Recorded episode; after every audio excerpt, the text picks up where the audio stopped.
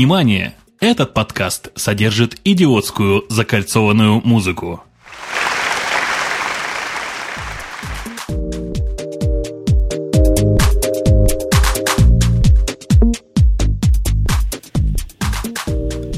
Доброго времени суток. Сегодня 14 июля 2007 года.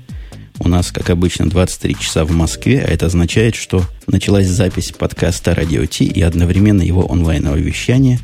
И в этом процессе, как всегда, участвует Бобук из Москвы. И Умпунтун из Чикаго, у которого что-то прямо сейчас запищало на заднем плане. Все-таки страшные мы люди, гиги. Кругом какие-то электрические устройства, все пищит, стучит. Э, в общем, всем хорошо, по-моему, слышно. Это я выбросил. Тут у меня какой-то таймер лежал. Жена дала мне, как хай-техническому гику, настроить часы, которые висят в ванной. Совершенно поразительно сложное устройство. Там четыре кнопки для того, чтобы все это дело настраивать. И при том надо нажимать одновременно иногда до трех кнопок сразу. Ну, руки таким GUI дизайнером отрывать.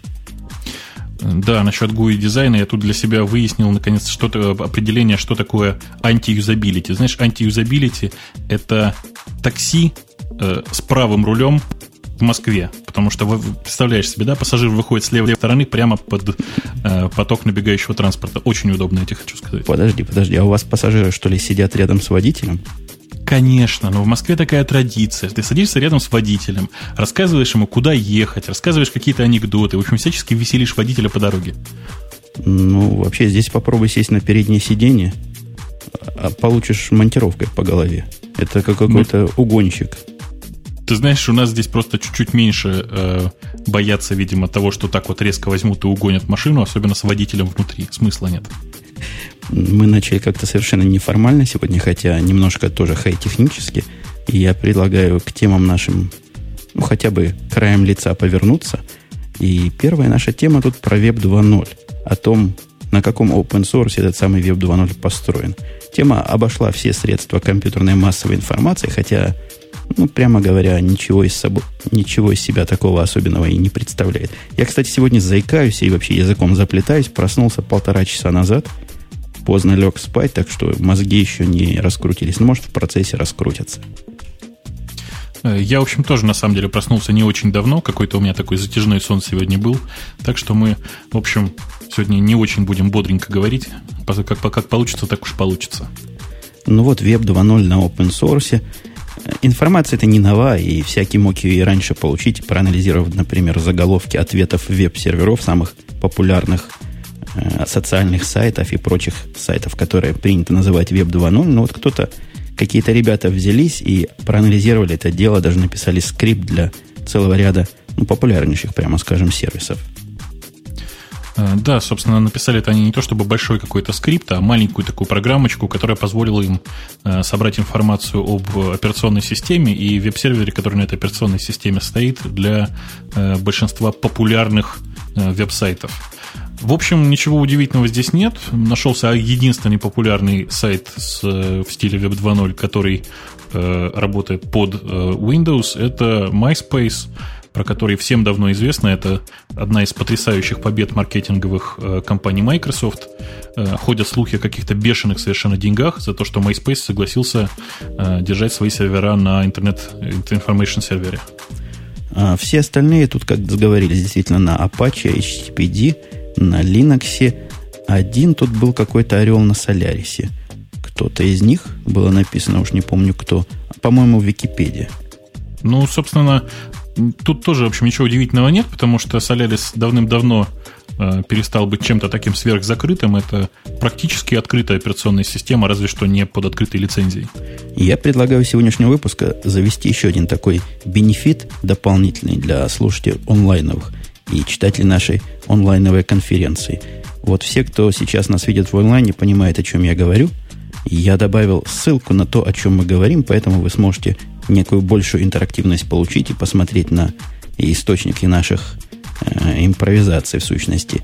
Будем либо я, либо коллега Бобук добавлять, кто не забудет, но будем стараться это делать. По-моему, интересная инициатива. Да, мне кажется, что так будет действительно проще, а потом, если что, можно будет, в общем, об этом подробно не говорить и отдельно выкинуть, вырезать это в самом подкасте. Ну, мы стараемся добиться э, стопроцентного попадания подкаста на онлайн, то есть онлайна на подкаст. Это мне сильно упрощает жизнь. Поэтому не надейся, что я тут сильно много чего буду вырезать в эфире. Не матерись и другие грязные трюки не показывай. Хорошо, договорились. И про PHP особенно говорить тоже не будем. Э, Кстати, по поводу да, говорить, да. не говорить. Мы в прошлый раз посвятили весь подкаст айфону. Я, я, собственно, реалистически на это смотрел и ожидал, что будет подкаст при том, что будут и ругательные отзывы, один из самых популярных. И так все и оказалось. То есть крики тех, кто э, ругал это дело. Слушай, я пойду выключу, все-таки часы куда-нибудь выброшу, а ты пока давай, про давай. iPhone расскажи. Э, ну вот я отходил относить эти часы, я с ними лоу-технически поступил. То есть с этими кнопками фиг разберешься, какой отключать, положил их под подушку в соседней комнате. Вот такие пути решения звуковых проблем. Ты знаешь, по-моему, так поступает каждый гик, когда у него начинает звонить будильник. То есть э, я уже давно выучил, что если э, мой будильник лежит рядом со мной, то я успеваю его перепрограммировать на более позднее время и при этом не просыпаюсь. А вот если его убрать подальше, то я уже опять же проверил. Механический будильник я всегда засовываю под подушку, и он там отлично звенит, и я его не слышу. Ты понимаешь, тут есть проблема с будильниками. Я в последнее время в виде будильника использую свой iPhone, а до этого сотовый телефон более другой. Так вот, если более другой сотовый телефон было не страшно засовывать под подушку, то iPhone-то он какой-то стеклянный. Как-то повернешься не так во сне, локтем по нему выдашь, и 600 долларов коту под фост. Ну, ха, я так посмотрел, что iPhone вообще не так просто разбить-то. А вы это пробовали? Ну, я конечно, не пробовал. И думаю, что и не попробую уже. Но все-таки, если iPhone, мы про iPhone сегодня особо разговаривать не будем, потому что настолько его покрыли в последнем подкасте. Но вот, подводя итог прошлого выпуска, я думаю, что прошлое шоу, при том, как нас ругали за выбор узкой темы, будет одной из самых популярных из всех тех, что мы с тобой делали, и уж точно попадет в состав тех немногих, немногих, наверное, процентов 5-10 из наших шоу перешагивают порог 3000 слушателей. Вот это точно перешагнет.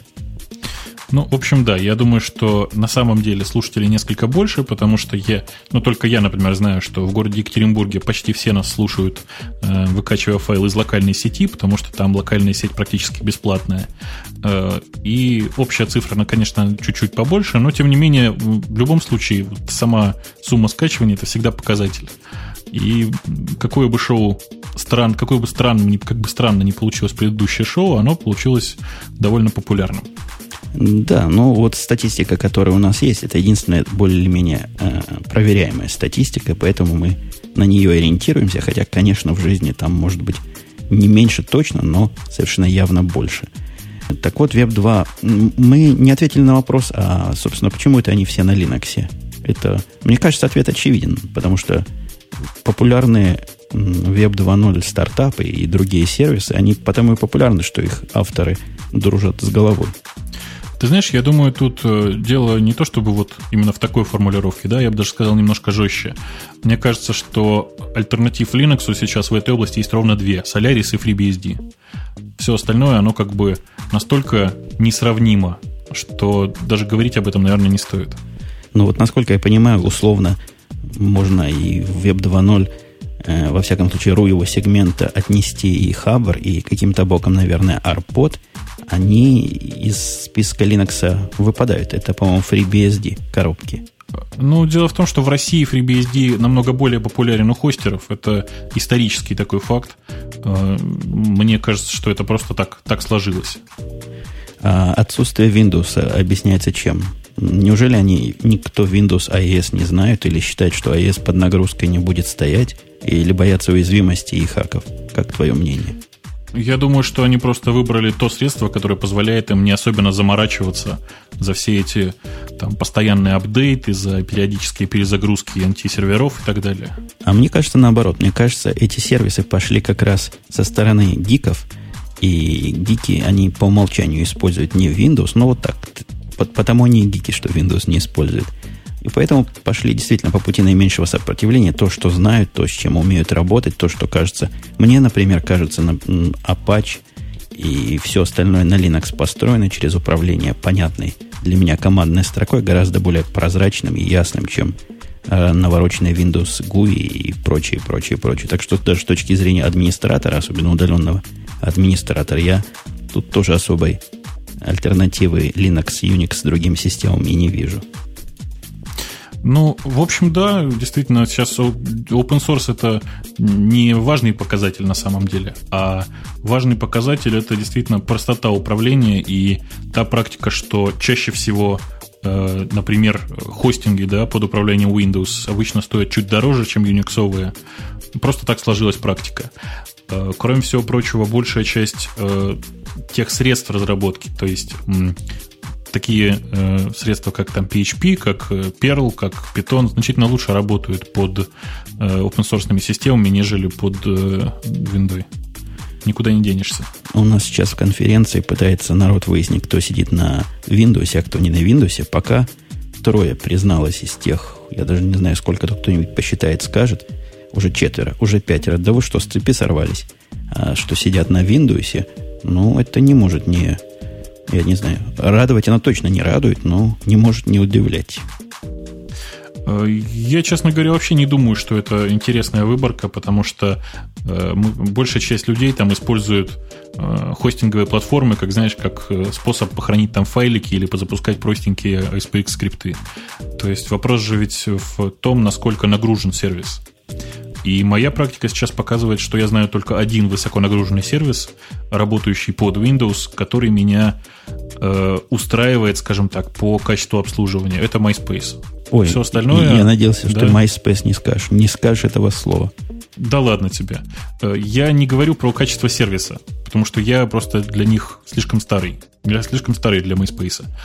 А вот э, собственно, то, как он работает по качеству, меня вполне устраивает. Я там практически не видел таких ситуаций, когда что-то не работает, и вообще это, в общем, довольно стабильная платформа. Вот по поводу очень старой, это хорошая связочка на следующую тему. Следующая тема звучит как-то с претензией Google Yahoo вместе строить следующее поколение социальных сетей. Но вот если зайти вовнутрь этой новости, ссылку на которую я через несколько мгновений вам дам, окажется, речь-то идет ну, не совсем о том, как заявлено в заголовке. А точнее, вообще совсем не о том. А, если говорить, в общем, вкратце, и Google, и Yahoo пытаются э, слегка спонсировать некоторый проект, э, который, соответственно, э, является попыткой построить следующую социальную сеть следующего поколения. Ну вот про Yahoo вообще мало чего можно сказать, потому что есть какая-то очень закрытая бета или альфа, которая доступна географически изнутри Яхового офиса, называется Яхова Мош. Этот самый Мош мне недоступен, потому что я не имею ни чести, ни, ни радости в этом офисе сидеть никоим образом, но говорят, какая-то новая социальная сеть. А вот что касается гугловской инициативы, ну, она мне показалась, опять же, настолько же странной, насколько мне время от времени кажется и, и MySpace. Слушай, ну, я тебе говорю, мы просто слишком с тобой старые для всех этих игр в социальные сети. Ну, что поделать? Ну вот я попытался даже честно посмотреть, не знаю, смотрел ты или нет, вот этот ролик, где девушка на простом английском языке пыталась объяснить, зачем ей это надо и как она этим пользуется. Ну вот идея, идея, мне кажется, довольно интересная. То есть Google пытается в одну кучу объединить сервисы, которые у них есть, добавить что-то мелкое и получить нечто концептуально новое. Но вот этого концептуально нового ну, я вообще концепции всего этого нового не вижу. Вижу чат отдельный, вижу э, типа форума или комментариев отдельно. Вижу место, где можно класть фотографии, вижу, что все это вместе. Но вот как это все идеологически завязано в социальную сеть, которую они называют social stream, я как-то не очень понимаю. Ты знаешь, я вообще не очень, честно говоря, понимаю концепцию всех этих современных социальных сетей, потому что я не вижу в ней чего-то сверхнового, да, но это э, старая добрая практика организации, организации некоторого сообщества, которая, в общем, глобально ничем не отличается, я не знаю, от, там, грубо говоря, от форума, да. Есть какой-то форум, в котором люди что-то пишут, что-то делают. Э, в чем разница с социальными сетями, я просто не вижу. Ну вот если мы когда-нибудь найдем для себя ответ на вопрос, что же такое MySpace и чем туда притягиваются эти подростки, по-моему, MySpace это квинтэссенция вот такой социальщины, тогда мы, наверное, сможем ответить на, на вообще концеп... на, на общие вопросы этих сетей, и в голову нам, возможно, это влезет каким-то правильным боком. Пока не влазит, я вижу, как мне, так и тебе. Ты знаешь, вот э, интересный факт. Вообще, э, MySpace в последнее время начал терять популярность довольно активно. И большая часть народа там очень активно сейчас двигается в сторону Facebook, если ты знаешь, что это такое. Э, собственно, Facebook просто продвигается вперед очень такими просто семимильными шагами и растет просто ну, почти на порядок быстрее, чем MySpace сейчас. Ну, вообще он делает примерно то же самое, просто не так, по-моему, разухабисто, нет?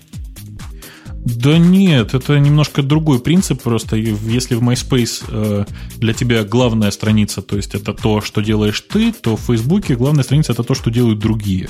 Примерно так можно описать. То есть э, Facebook это, в общем, социальная сеть сама по себе, а MySpace это твоя страничка, поверх которой навешена социальная сеть. Вот примерно так. Скажи, а в Фейсбуке ты можешь, ты можешь гордо сказать, вот Бандерас, например, в списке моих друзей находится?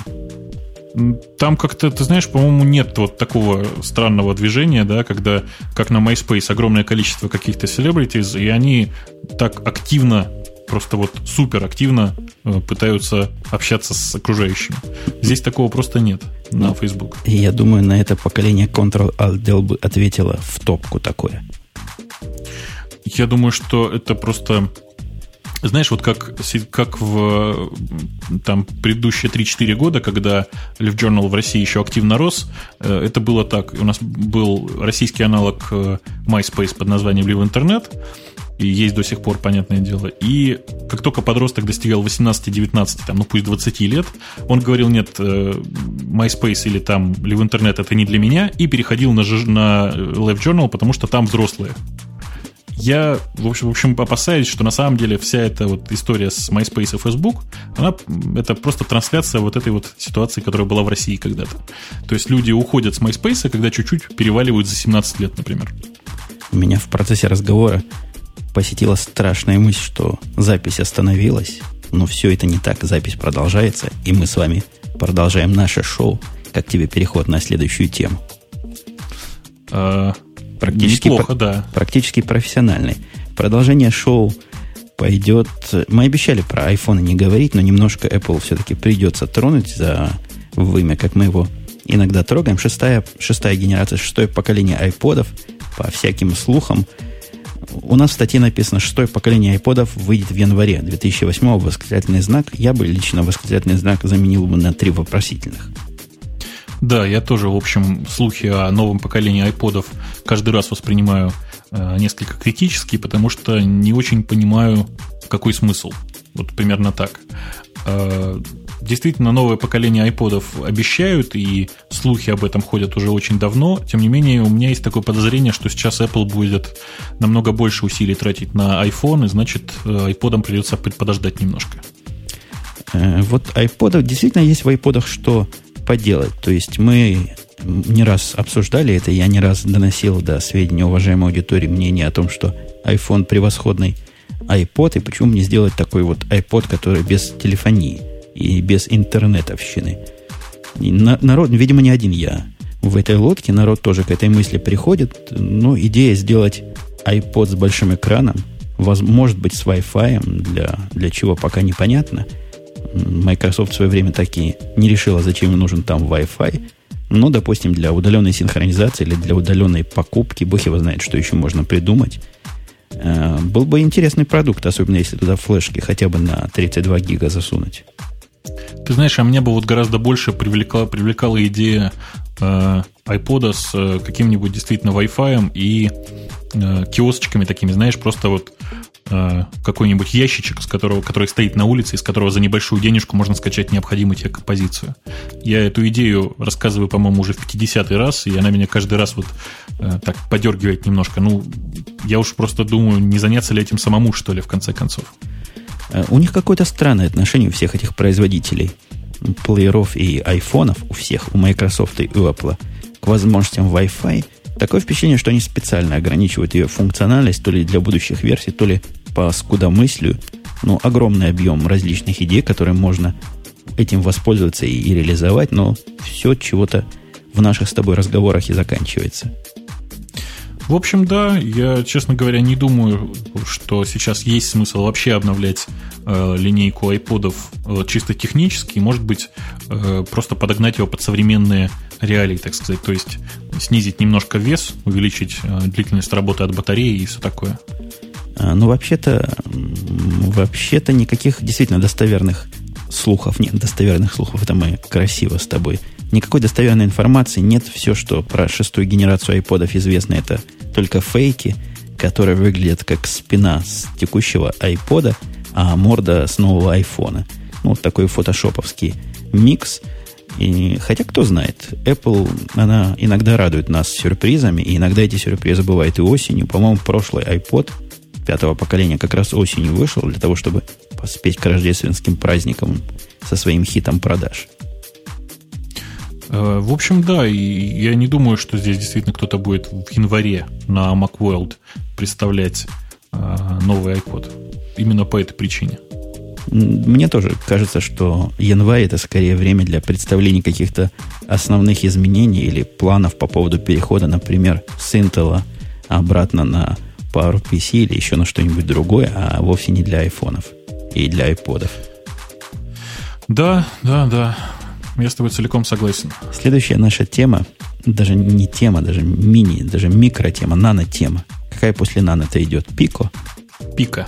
Пика, да. пика-тема, которая называется Европа теперь разрешает использовать сотовые телефоны в самолетах. Там как-то все не очень понятно, если честно, с этой историей. То есть, действительно, на, Dig появилась такая э, забавная ссылка на технический блог, блог э, Yahoo, э, в котором говорится, что в Европе, на территории, на территории европейского сообщества теперь можно будет э, вклю, работать с телефонами прямо в, теле, в самолете. Тем не менее, пока что это, в общем, по-моему, слух, Э, и я, насколько понимаю, это, это соглашение о партнерстве еще не подписано, и э, никто не знает, подписано ли оно будет вообще.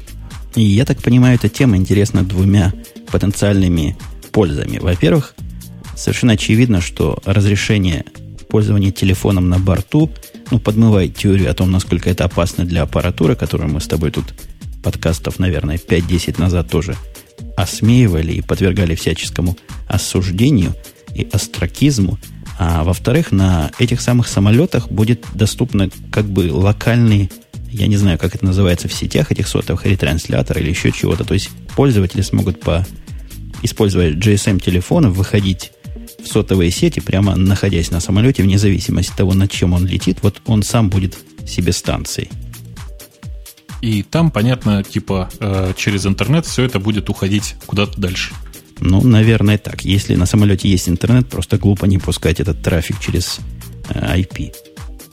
Ну, собственно, сейчас на всех самолетах действительно есть интернет, и большой проблемы здесь совершенно нет.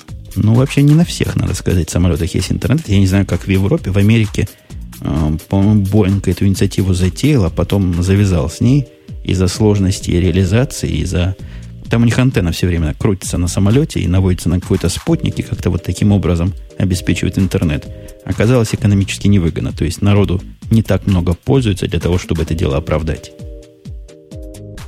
Ну, в общем, да, я действительно еще тогда, когда мы с тобой первый раз обсуждали эту тему, а это было где-то в первых выпусках Радио Ти, э, еще тогда сказал, что, наверное, это будет достаточно тяжело и мало востребовано, потому что не так много, э, скажем так, бизнес, бизнес-людей и людей, которые хотят использовать интернет в э, самолете, летают часто.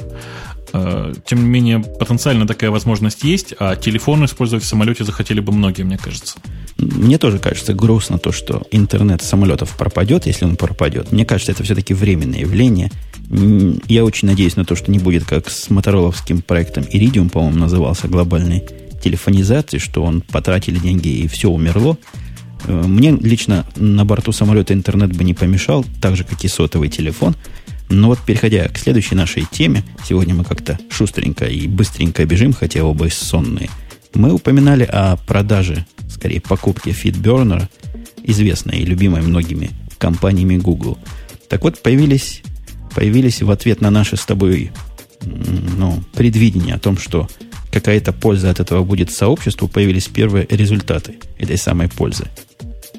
Э, собственно, да, речь идет о том, что компания Google, которая в свое время купила FeedBurner, э, начала потихонечку э, не то чтобы снижать цену, а давать хотя бы trial период для использования расширенных фич FitBurner, которые были только за деньги в свое время. Ну, вообще, по-моему, это какое-то непонимание. И я в нескольких местах читал о том, что это месячный трайл будет. Дело в том, что месячный трайл был раньше. Это то, как эти профессиональные статистические сервисы давались раньше. И раньше ясно написано было, дайте номер кредитки, месяц вы можете попользоваться, и через месяц, если вы не отмените это затею, с вас начнут снимать деньги. Я это пробовал, я это ругал, потому что пользы от этого профессионального сервиса никакого не нашел и отменил. Теперь при попытке подписаться на эту статистику профессиональную, никто тебе ничего не пишет. Такое впечатление, что все это свободно, бесплатно и без всяких временных ограничений. Ну, может быть и так. Я, честно говоря, не удосужился проверить, потому что фитбернером так и не начал пользоваться. В любом случае, это очень положительное такое движение, потому что Google не первый уже раз покупает какой-то сервис, а потом выпускает его на волю. Знаешь, как вот э, такое развлечение купить маленькую птичку и выпустить ее на волю. Здесь примерно то же самое. Есть еще одна польза, которая не очень явная, и как-то народ на нее не сильно так уж кидается сходу. Дело в том, что заметно стало в последнее время, вот я сейчас даю ссылочку на то, о чем мы говорим, так вот, заметное время стало, черт побери, в последнее время стала заметна связь между FitBurner и другими гугловскими сервисами. У него появились довольно тесные возможности интеграции в блогер, который тоже является платформой э, гугловской, соответственно – он умеет теперь каким-то образом, я этого, честно говоря, сам не пробовал, он умеет считать трафик, который проходит через веб-сайт. Мне кажется, это какая-то даже еще интеграция с Google Analytics где-то в чем-то.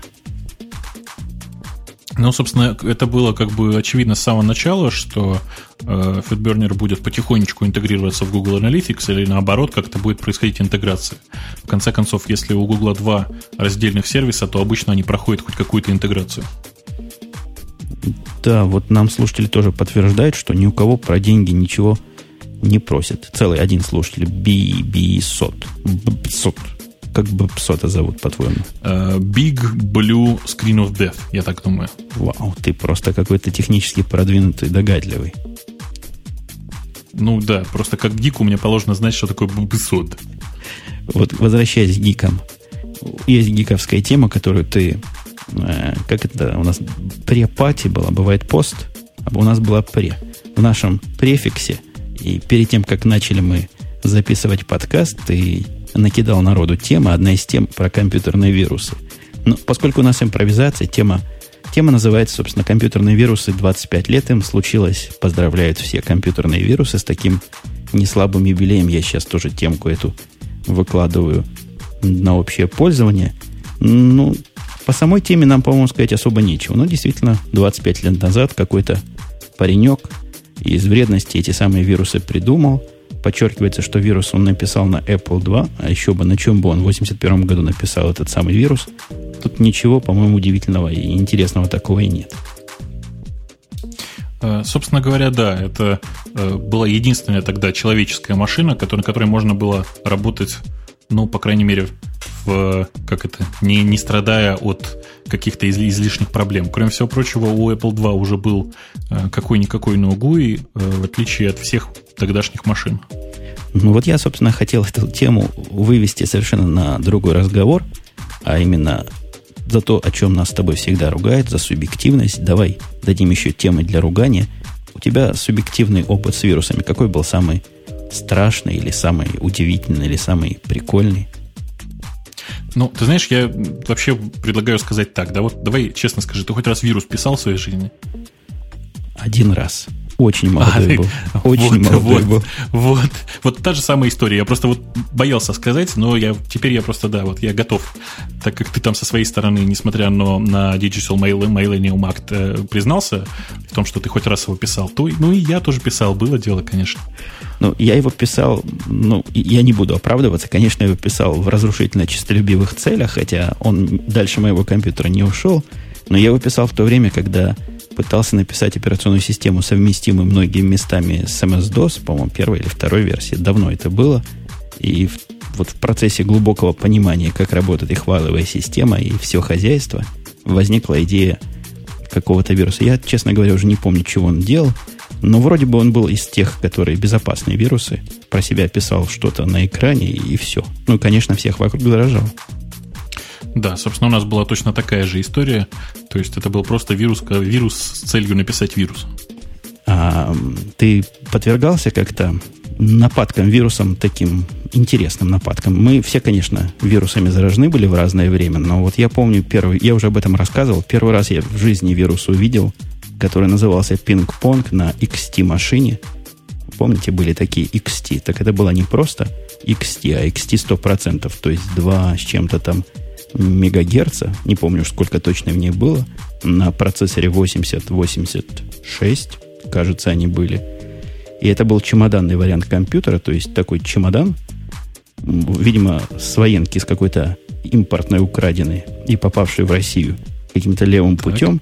Так вот, сидя там как-то программируя, вдруг увидел шарик, бегающий по экрану. Я, честно говоря, решил, что это такая фича операционной системы. Ну, собственно, да, я видел тоже неоднократно такие забавные вирусы, которые предлагали там поиграть в Тетрис, показывали красивые скриншоты, э, показывали про красивые скринсейверы, уже все, заговариваться начал. И понятно, что э, вирусы-то эти в массе своей были по большей части безобидны. Я с обидным сталкивался всего один раз, и довольно удачно, потому что... Ай, потому что я, э, в общем, сделал на этом хоть какие-никакие, но деньги и довольно неплохо потом жил следующие полтора месяца. Помнишь, была такая большая эпидемия, эпидемия вируса под названием Чернобыль? Вирус помню, а вот что делал, не помню.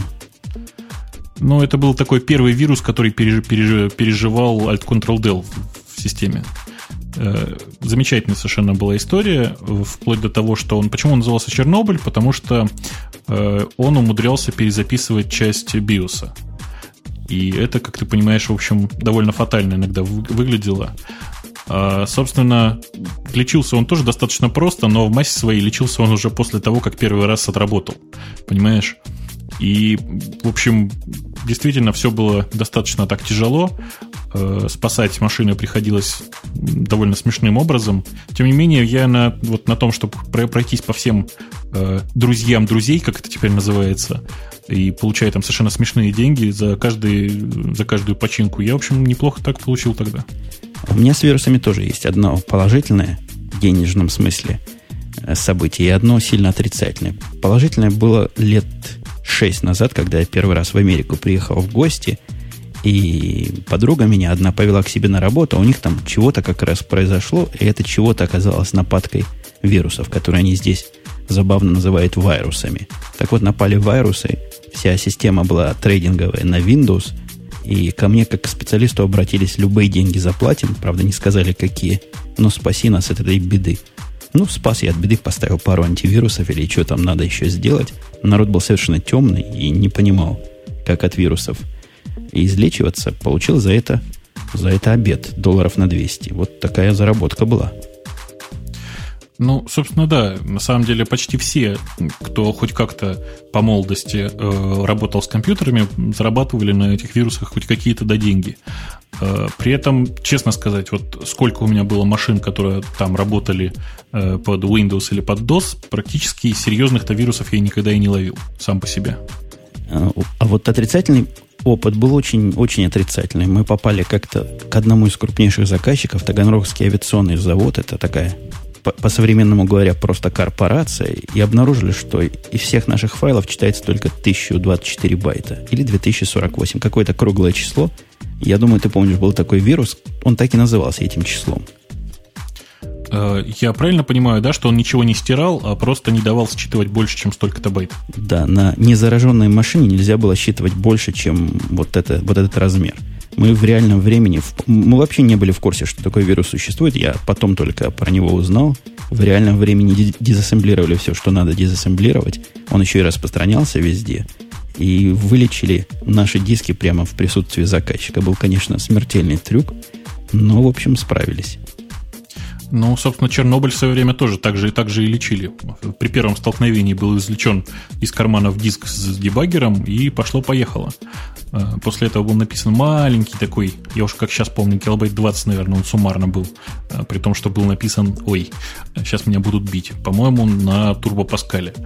В Турбо Паскале, кстати, ой, какая система все-таки была, там э, совершенно замечательная была интеграция с тогдашним ассемблером, и просто вот писалось в, в, сущее, в сущее удовольствие было.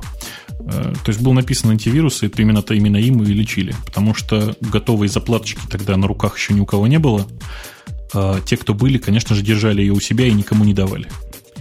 Как-то мы с тобой просто как старички пошли в исторические воспоминания. Не так это все давно, между прочим, и было тем, кто думает, что это какая-то античная история. Совсем недавно люди носили с собой везде дискетку с дизассемблером, с каким-нибудь на той же дискетке Турбо Паскалем, и все свое буквально было всегда с собой. Да. А, просто это выглядит так, как будто мы сидим сейчас и говорим, о, я в советские времена, у, -у, -у. Я в советские времена. О, так вот, э, на самом-то деле действительно просто тогда как-то это все выглядело намного более романтично, а сейчас это просто такая романтика. Вспоминаешь и думаешь, господи, Ой, какой же я молодой-то был, ух. Но вообще наш возраст все-таки не настолько еще серьезен, чтобы мы о ES 1020, например, романтически вспоминали. Я с ней сталкивался, и никакой романтики у меня этот монстр не вызывал никогда. Слушай, нет, но ES1020 всегда казалось... Да, мне, например, она, конечно, казалась уже гробом на колесиках. Как, ну, как называли, так оно и было. Да-да, ну ты просто не, года, наверное, на два позже с этим начал сталкиваться, чем я, тогда оно действительно отходило. Когда я сталкивался, это еще была вполне рабочая система, нас в институте учили вот этому пакетному, или как он назывался, режиму. И я лично пробивал перфокарты, то есть какое-то отношение к этому имел, хотя было видно, что технология уже отходит, отходит и отходит. В общем, да, и никаких вирусов, кстати, под нее и не было, и, в общем, быть не могло. Ну почему? На перфокартах пару лишних дырок проковырял циркулем. Вот тебе а, и да, вирус. человеческий. Человеческий вирус, отлично. А на обратной стороне карты написать «проколи две дырки» или «будешь дурак». Да, я правильно понимаю? Это, это по-моему, называется социальный вирус теперь. Вот, да, или албанский вирус. У нас следующая тема почему-то про мандриву попала. Я даже не помню, что меня подтолкнуло на эту тему. Видимо, схожесть этой темы и та, которая следующая за ней, о а 12 выходе, о выходе, скорее, 12 серии Слака, или Слаки, как называют Слаку любители-то. Ну как, Слаки, Слака, ну как, то есть Слака называют, и, соответственно, выход 12 версии Слаки еще добавляет, что Патрик бог, э, и, ну я уже даже не знаю, что еще тут добавить. И нет бога, кроме Патрика. Да, конечно. И по поводу Мандривы, я не очень понял, это вообще версия новая или сборка новая? У них как-то мудрено словами все называется. PowerPack Spring CD. Это вообще о чем? Это они регулярно, где-то раз в несколько лет, и там э, выпускают такой, такую свежую сборку дистрибутива. Э, нельзя сказать, что это там архиновая какая-то версия, да, там просто обновленные местами пакеты. Другое дело, что это специализированные такие вещи, то есть там э, собирают тот, тот софт, в том числе, которого не было в оригинальном дистрибутиве. Ну, вообще, несмотря на то, что Mandrake, который сейчас Mandriva, это практически первый Linux, который я ну, в профессиональной деятельности использовал, смог установить в далекие какие-то годы, дикие, я с тех пор его не люблю. И вот, поглядевши на этот Power Pack, на список пакетов, мне тут прислали, обнаружил странное. Знаешь, что странное? Ну? Они включили в состав этого PowerPack, ну или во всяком случае загружаемые, а, одна, один из загружаемых пакетов э, ESVN совершенно нестабильной версии.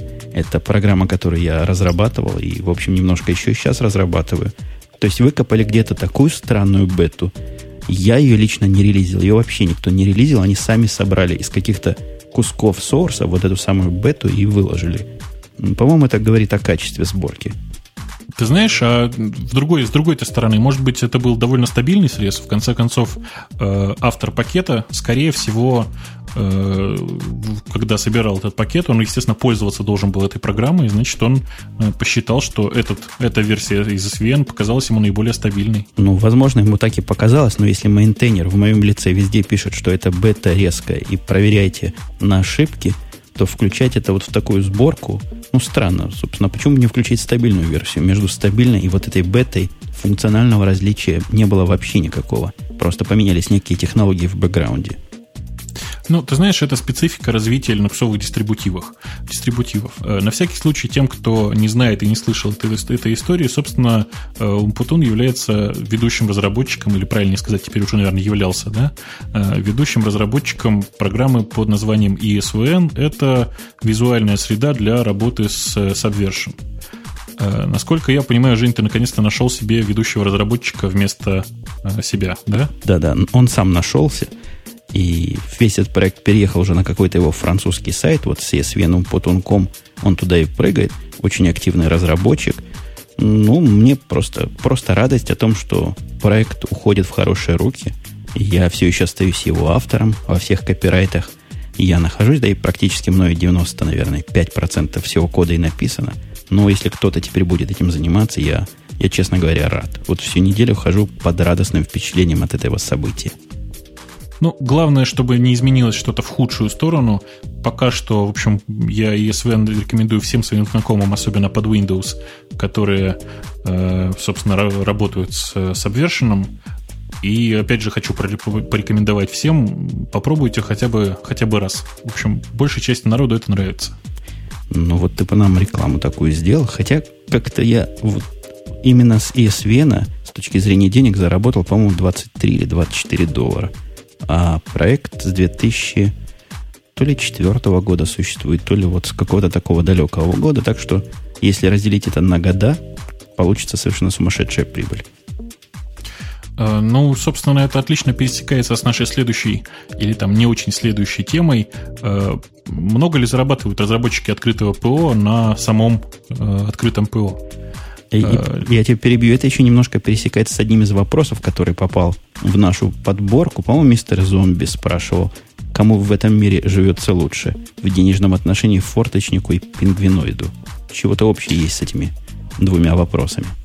Ну, в общем, да. На самом деле нужно сразу сказать, что разрабатывая open source софт, ты э, работаешь, скажем так, не на зарплату, не Э, for salary, да, а for profit. То есть ты работаешь за собственную славу, за собственное имя, еще за что-то. Э, довольно редко случается ситуация, когда кто-то начинает платить за open source софт. Ну, вообще редко, но бывает. Бывает, что и open source софт дает, возможно, не напрямую, но как-то э, косвенно дает различные плюсы. Но вот ко мне, например, приходили люди устраиваться на работу довольно давно, которые в виде саморекомендации давали список своих open source проектов. Это не часто происходит, но всегда это производит сильное впечатление. Меня, например, по поводу ESVN целых две компании приглашали, вот глядя на эту программу, хотя на что там глядеть-то особенно, приглашали на работу. Я к ним не пошел, но все равно вот такая косвенная прибыль с этого дела все-таки имеется. Э, ну, у меня примерно такая же история. У меня один мой open source проект помог мне устроиться на работу, точнее, благодаря ему меня пригласили в свое время на работу в качестве э, консультанта по open source технологиям, а второй мой open source софт, ну, не то чтобы денег мне помог заработать, но довольно много принес известности в, в узких кругах. Да, нам, нам, гикам, слава это все, а деньги это ничто. Пусть деньги платит работа, а славу мы будем с open source получать. Ну, бывает и так, а бывает и наоборот, когда э, компания, в которой ты работаешь, что-то открывает под э, open source. Это, в общем, всегда приятно. Э, в свое время немножко поработавшие с компанией MySQL AB, я хочу сказать, что э, работать в open source компании, в общем-то, приятно. Э, я пытаюсь перейти на следующую тему как-то с open source и дальше. А, вот вопрос мистера Зомби-то. Он обидится, что мы на него никак не ответили. Кому-то живется хорошо. У тебя есть какая-то мысль в эту сторону? Кому на Руси? Давайте, давайте я вам расскажу маленькую историю. Э, в общем, для многих не секрет, что я работаю в компании Яндекс. И большая часть людей, которые проходят, приходят э, работать в Яндексе разработчиками, они так или иначе проходят через мои руки. И у нас жутчайшая совершенно проблема найти разработчиков под Windows. То есть большая часть этих разработчиков, когда приходят в компанию, Э, мы там говорим с ними на собеседованиях там, э, на разные технические вопросы, а потом начинаем рассказывать, как устроена жизнь в Яндексе, и спрашиваем, а чем бы ты хотел заниматься? И вот практически 100% всех разработчиков, которые э, пишут под Windows, говорят, вы знаете, ну, вообще я хотел бы вот перестать разрабатывать под Windows и начинать разрабатывать под Unix, потому что ну так задолбало, сил нет. Это я все к чему? Конечно, чисто теоретически под Windows, наверное, больше свободных рабочих мест. То есть GUI-разработчики довольно много где нужны, и люди с удовольствием идут как бы на эту работу. А с другой стороны, практика показывает, что все хорошие разработчики, то есть разработчики с высокими окладами, с там, не знаю, с каким-то с, с извением, э, с, с какой-то известностью, простите, э, почти все они предпочитают работать под Unix. Я не знаю, почему это так складывается. Может быть, э, большая часть, конечно, разработчиков предпочитают какие-то красивые системы, а назвать Windows API красивым довольно тяжело. Ну, мы тут не, не удержались, не пнувши нашего заклятого друга. Но я, вот, собственно, чего хотел сказать. Если взять математику и посчитать цифрами в зубах, то, мне кажется, получится все-таки э, юниксовским программистам, я не скажу, что линоксовским, такую узкую статистику у меня пока голова не дошла, так вот, мне кажется, юниксовским специалистам платят в среднем больше. И не потому, что они умнее в среднем, хотя вполне возможно, что так оно и есть, я промолчу в эту сторону, а потому что под Windows есть масса мне кажется, гораздо более серьезная масса малоквалифицированных программистов и малоквалифицированных работ. Те же кнопочки и пимпочки рисовать во всяких Visual Basic и их подобных средствах.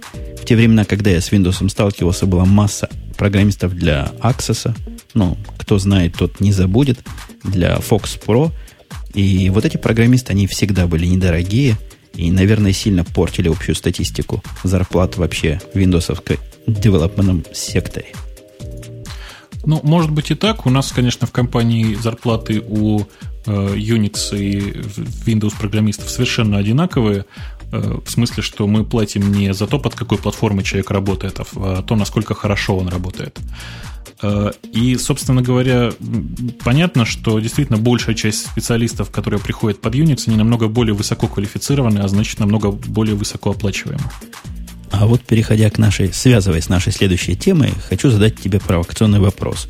А пишет ли ваша компания на Linux, на Eclipse, простите? Э, использует ли кто-то Eclipse, ты имеешь в виду, да? Есть некоторое количество разработчиков, которые в качестве среды предпочитают Eclipse, и им нравится.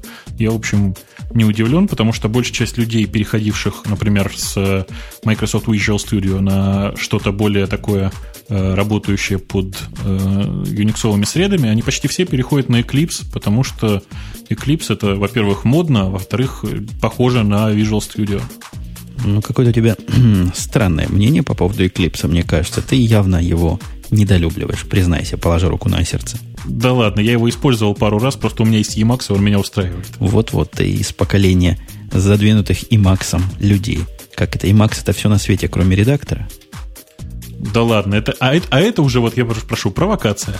Ну, я честно признавался и всегда признаюсь, что у меня не хватило соображения на Emacs, терпения – Поэтому я вот на Eclipse сижу, просто радуюсь Eclipse, хотя до этого использовал гораздо более простые, ненавороченные ID и среды. Ну, например, Visual Slick Edit по сравнению с Eclipse просто элементарщина какая-то. Э, ты знаешь, Visual Slick Edit, конечно, по сравнению э, с нормальными редакторами, э, это просто, в общем, детский лепет с его под вечными поддержками, с вечными проблемами, с кодировками и всем таким. Но просто у меня одна проблема, понимаешь, Eclipse, он очень тяжелый для меня. То есть это большая, серьезная среда. Как ей пользоваться? Я недавно только в Eclipse. Действительно, среда большая, и я всегда любил иметь полный контроль над своим ID любимым – в Eclipse каждый раз что-нибудь новенькое находишь. Вот я недавно узнал про workspace, которые там можно, оказывается, организовать. Не workspace, а workset они называются. Навороченная штука, но интересная и довольно эффективная. Особенно последняя версия 3.3 у меня на всех компьютерах летает, и баги, которые задалбывали последние два года, наконец-то они решили. А вот мы с тему вспомнили, знаешь, к чему? Ты-то знаешь, ну. к чему. Это риторический вопрос тому, что разработчики Linux перейдут на Eclipse, сказано в этой статье, хотя тут совсем, опять же, про другое. Собственно, речь-то совсем действительно совсем о другом, о том, что э, многие компании, входящие в, э, как, как же это называется-то, Linux Inc., да, как, как это называется по-русски теперь, Э, в общем, компании, которые поддерживают э, э, Linux, будут активно вкладываться в разработку Eclipse, еще более активно, чем, это, чем они это делали раньше. По крайней мере, так было объявлено на Как это называется? Linux Foundation что? Не знаю. Я потерял уже ссылку. Где-то было объявлено. Ага. Понятно. На Foundation Collaboration Summit. О, нашел. Вот, это что-то какое-то вот очень сложное, да, название. Я, собственно говоря, к чему все это? К тому, что Eclipse и раньше пользовался активной поддержкой среди э, больших компаний, которые помогают развиваться Linux. А сейчас вроде как собираются в это вкладывать уже просто довольно большие спонсорские деньги э, в надежде на то, что большая часть open source разработчиков будут пользоваться именно Eclipse как средой, которая устраивает всех. Ну, много компаний, надо сказать, которые неровно дышат в сторону open source. IBM первая мне на ум приходит. Хорошо, Eclipse помогают и деньгами, и разработками. Вот разве что из всех больших компаний Sun она как-то в стороне осталась, потому что у них есть свой ответ на Eclipse. А так народ потихоньку вокруг Eclipse концентрируется, дописывает. В общем, неплохо получается, вполне стабильная и даже где-то навороченная система. Ты знаешь, мне особенно понравилась вся эта история, вот, о которой мы сейчас говорим, в свете того, что э, ты знаешь, где разработан плагин для э, постройки э, LSB совместимый? То есть Linux есть такое понятие LSB, Linux Standard Base. Это такой стандарт, который описывает, где какие типы файлов должны лежать, примерно так в системе. Так вот, ты знаешь, кто написал э, плагин для LSB совместимого построения софта? Ну, судя по тому, что ты спрашиваешь, видимо, кто-то либо тебе знакомый, либо кто-то проживающий на территории моей доисторической родины. Ты знаешь, я не знаю точно человека, но вообще-то копирайтом стоит Русская Академия Наук. Ух ты. Э, я тоже просто вот в восторге от такого, такой формулировки. Э, тем не менее, копирайт действительно такой. Э, большая часть народу, которых я спрашивал, кто это делал, в общем, никто не знает. А, тем не менее, факт остается фактом. Российская окологосударственная контора, которая ни с того ни с сего вдруг проспонсировала разработку такого странного плагина. Ну, я уже тоже рассказывал, что единственный плагин, который я у себя тут в конторе купил для Eclipse, как раз русским программистом написан, единственный платный, который мы используем. Мы купили кучу лицензий. Честно скажу, вот по секрету больше, чем надо, чтобы поддержать разработчика, про запас, так сказать. И вполне с радостно и впечатлениями это дело используем. Ты знаешь, меня в Eclipse интересует всего один плагин. Это поддержка Emacs клавиатурных сокращений. То есть, чтобы настройка клавиатуры была такая же, как у меня в дефолтном Emacs. Э, Все остальное, мне кажется, просто от лукавого. Ты во время нашего разговора в конференции заглядываешь, тут смотри, как про тебя пишут. Говорят, что ты гигант мыслей. Ни одной мысли, обрати внимание, как обычно бывает, а мыслей. А в какой это конференции? Не вижу. В Токсе про тебя исключительно хорошо говорят. Да, я вообще гигант мысли, отец русской демократии. Вот насчет демократии я еще как-то не готов. А во всем остальном, да, я просто гигант мысли, но петь и бибикать, бибикать будильником я сегодня больше не буду. И время наше того, всего вперед идет. Меня спрашивают, что за плагин. Плагин был для продвинутого управления RMI, ну, всякое разное, что с RMI связано. Вот как называется, не помню, но по RMI вы его легко найдете, он самый популярный плагин в этом смысле. Так вот, времени ого-го сколько. Тронем немножко вопросы, комментарии, прошедшие фильтр сообщества и наш с тобой. Да, тем более, что там, в общем, не так их много, и обсудить можно достаточно быстро.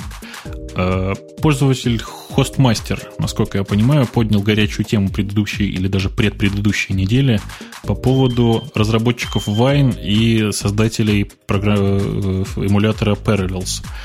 Э, история примерно такая. Разработчики Parallels, нынешняя компания SVSoft, э, немножко, так скажем, изменили э, некоторое количество Wine API, конкретно ту часть, которая занимается эмуляцией Direct3D, для того, чтобы нынешняя версия Parallels могла эмулировать игры. Ну, игры и вообще объемное приложение всяческие. Сейчас, одну секунду, проедет мотоцикл. Отлично, проехал.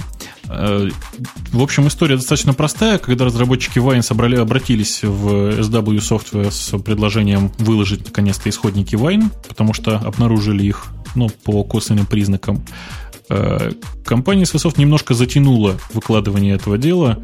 Э, начались уже крики о нарушении LGPL, лицензии, под которой распространяется Wine благодаря, видимо, этим крикам или просто так получилось. Тем не менее, через 3-4 дня после начала криков э, были выложены, наконец-то, измененные исходники. В общем, теперь о нарушении лицензии никакой речи не идет уже. Ну, замечательно. Хорошо, что все хорошо кончается. Сообщество, оно сила и не пропускает таких вещей. А вот следующий мистер Зомби нам рассказал о том, что обнародована окончательная версия лицензии GPL 3. Я не знаю, нам есть что-нибудь про это сказать. Я с версией 3 слабо знаком. Версию 2 я в свое время, когда для себя лицензию выбирал, сильно внимательно просматривал. Чем третья от второй отличается, я не очень знаю. Наверное, чем-то отличается, раз вышла третья. Нет, она отличается очень серьезно, и нужно будет ее нам с тобой прочитать обязательно, прежде чем о ней что-то говорить. Потому что прямо сейчас я, как большинство open source разработчиков, ну вот дождался я выхода этой лицензии. Сейчас я ее прочитаю. Если она меня устроит, то я буду ей пользоваться. А если нет, у меня есть вторая, она меня устраивает на 100%. Я слышал слухи, слышал слухи, как я красиво завернул, о том, что вторая версия лицензии, она сложнее в понимании, чем третья. То есть, соответственно говоря, третья проще, чем вторая. Попытались это адаптировать под массовый мозг. Это не может не радовать, потому что во второй были некоторые закидоны, которые без пол-литра и не разберешь. Ну, собственно, да, в GPL версии 2 было очень много вещей, которые были написаны юристами для юристов, как это сейчас принято говорить. А сейчас все это как-то более, более обещали упростить. И серьезно обещали упростить отношения там с линковкой, отношения с веб-приложениями и всякие такие технические аспекты осветить. А, я прочитаю, когда GPL версии 3. Я думаю, что нам с тобой отдельно, может быть, стоит там поднять эту тему. Целый, вып- целый выпуск, представляешь, мы посвятим GPL версии 3 нас не то что и, закидают да, помидорами, да. нас камнями закидают. Я думаю, на следующий 1 апреля. Будет забавно. Э, вот я дал ссылочку на следующую тему. Слушатель, ты видишь, кто это был? По-моему, QWERTY прислал нам ссылку на э, Google Linux репозиторий. Э, собственно, да, это не такая большая новость. Действительно, Google открыл свой репозиторий большинства ведущих их распространителей Linux для, для большинства ведущих дистрибутивов со своим софтом. Э, в смысле софта там сейчас лежит, по Google, Google Desktop и Picasso. Да, Google Desktop и Picasso, и действительно для большинства там они поддерживают и, и YAM для RPM-based и apt-get, как по-русски apt-get называется? Не поверишь, apt-get. apt-get. И apt-get для всего Debian – совместимо. В общем, молодцы. Накопали пакетов, положили в общее место. Можно теперь оттуда доставать и устанавливать. Хотя, конечно, устанавливать Пикассу под Linux это ну, занятие, конечно, простое, но результат более чем сомнительный. Но мы об этом уже с тобой как-то общались. Э, тел, тел, тел, QL. Как, как бы ты прочел это дело? Так бы и прочитал TelQL. Я не знаю. Ну, наверняка TelQL себя как-то по-другому называет. Вот Слушай, политкорректно ли называть в эфире, в прямом или в записанном, вопросы слушателей, уважаемых и даже порой любимых, идиотскими? Э, ты, ты уже назвал, ты знаешь, ну давай не будем думать о политкорректности. Действительно, это немножко странный вопрос. TLQL э, пишет, немного автопик. Уважаемые ведущие, могли бы вы прояснить генезис названия подкаста? Прав ли я, что все дело в фонетической схожести с идиотом? Э, я, я вот держусь изо всех сил, чтобы не ответить э, так, как хочу, поэтому попытаюсь ответить проще. По-моему, э, мы с тобой о названии подкаста не задумывались вообще, просто вот назвалось радио-т и назвалось. Все, все спокойно. Правда? По-моему, даже первый подкаст наш вышел в таком смешанном названии. Мы его пару раз в нулевом выпуске назвали Ти-радио, пару раз радио Ти, и как-то потом отфильтровалось на радио Ти. Ну, абсолютно понятно, и вопрос абсолютно риторический о том, что идиотом там, конечно, и не пахло. И мы вас за идиотов, и вы нас за идиотов, я надеюсь, тоже не держите. А пахло там Ти. Ти это техника, тек. Ну, какой хотите смысл вкладывайте, но кроме идиотического в это дело. Ну, ну в общем, да. Э, на самом деле, как пользователи, как, как, наши, как пользователи нашего подкаста, как open source продукта, э, назовут это дело так и ради бога. Вообще, мне кажется, что тут действительно первенство принадлежит пользователям. Кстати, о пользователях. Я не, знаю, Жень, ты простишь меня или нет, тут у нас в нашем замечательном чате э, пользователь э, Silentium э, очень просит поздравить его с днем рождения. Силентиум, с днем рождения тебя, прямо через эфир. Сколько тебе любезность стукнуло-то, сообщи нам. Ну, пусть пока познается, а мы пока с тобой двинемся немножко дальше, тем более, что там чуть дальше хороший вопрос про Apple, точнее, хорошая новость про Apple. А, о том, что компания Apple все же добралась до России. Пока, правда, официального заявления нет, и это только косвенные признаки, но ждали этого достаточно давно. Тут пошла цепная реакция. Народ начал рассказывать, что у него и завтра, и послезавтра день рождения. Нет уж. Не попали, на сегодня так не попали. Хватит. Э, вот эта новость, о которой ты говоришь, антихуман, он у нас как-то уже засвечивался с вопросами, прошедших фильтр. Кстати, я немножко поменял э, критерий выбора. Вот этот вопрос попал семью плюсиками, то есть чем ниже к концу списка комментариев, тем меньше плюсиков надо для того, чтобы пройти наш отбор. Ну, понятно почему. Надо какую-то скидку на время нахождения вопроса в комментариях. Слушай, ну зачем, ты это, зачем, ты, зачем ты это рассказал? Сейчас же полезут оптимизаторы. Ты что? Сейчас они Чего все будут делать? В последний день будут записывать. В последний день за 15 минут до того как. Но, кроме того, мы еще и common sense, так сказать, включаем. И, как это, best judgment. Поэтому не пойдет это дело. Будем отсеивать жестоко всяких оптимизаторов левых. Э, ну, хорошо, давай все-таки теме вернемся. Про оптимизаторов мы с тобой можем поговорить и на автопате. Я тему пытаюсь открыть, и сейчас даже кину ссылочку. Ты еще не кидал ссылочку, куда надо? Э, собственно, я еще ссылочку не кидал, сейчас я ее кину. Э, речь идет действительно о том, что, согласно слухам, компания Apple потихонечку начинает набирать э, людей в Россию. Будет ли это официальным пришествием, что называется, Apple в Россию, или это просто люди, которые будут помогать здесь с пиаром и подобными действиями, пока никто ничего не знает, и, в общем, официальной никакой информации по этому поводу нет.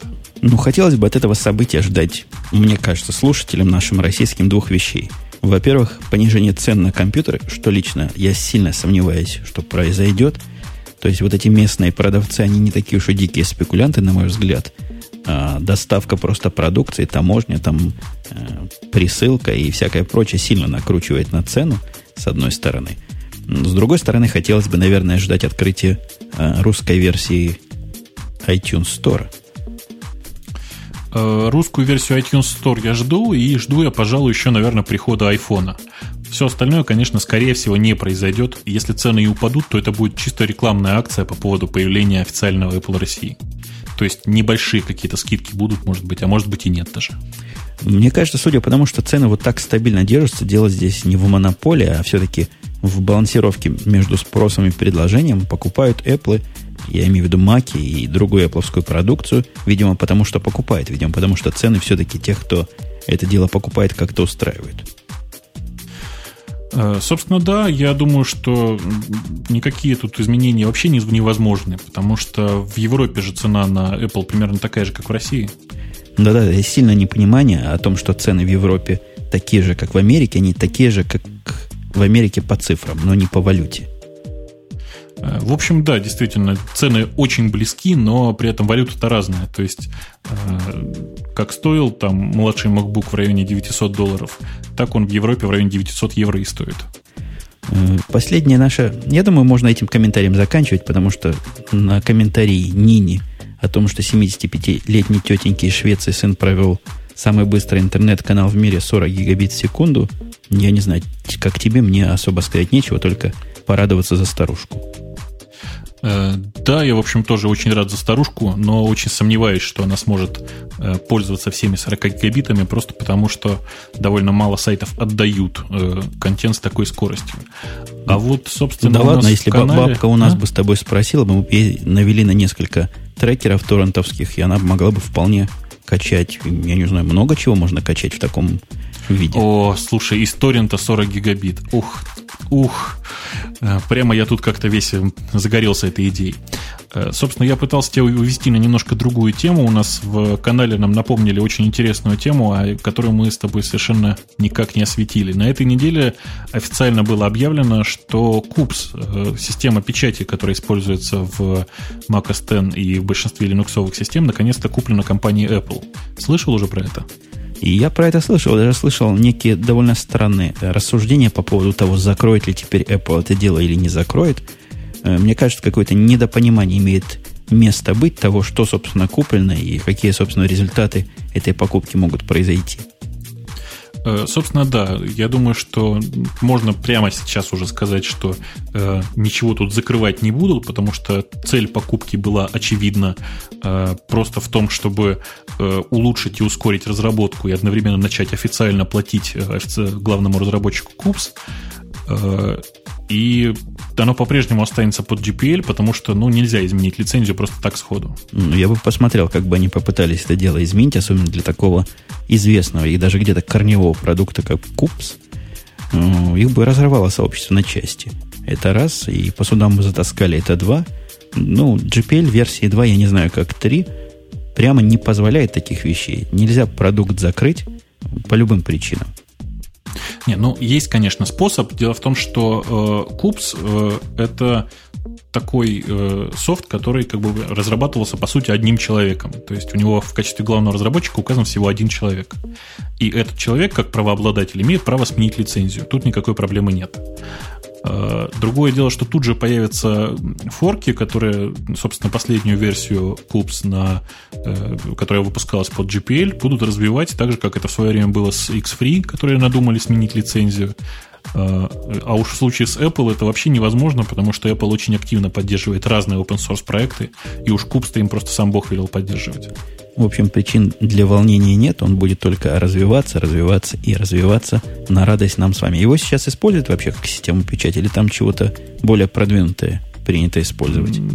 Да, слушай, что значит более продвинуто? Копс это максимально активная система печати. Ну, я просто совершенно не в курсе, потому что так мало печатаю из-под Linux, что А под даже... маком ты, по-твоему, из-под чего печатаешь? А под маком я вот этим самым печатаю?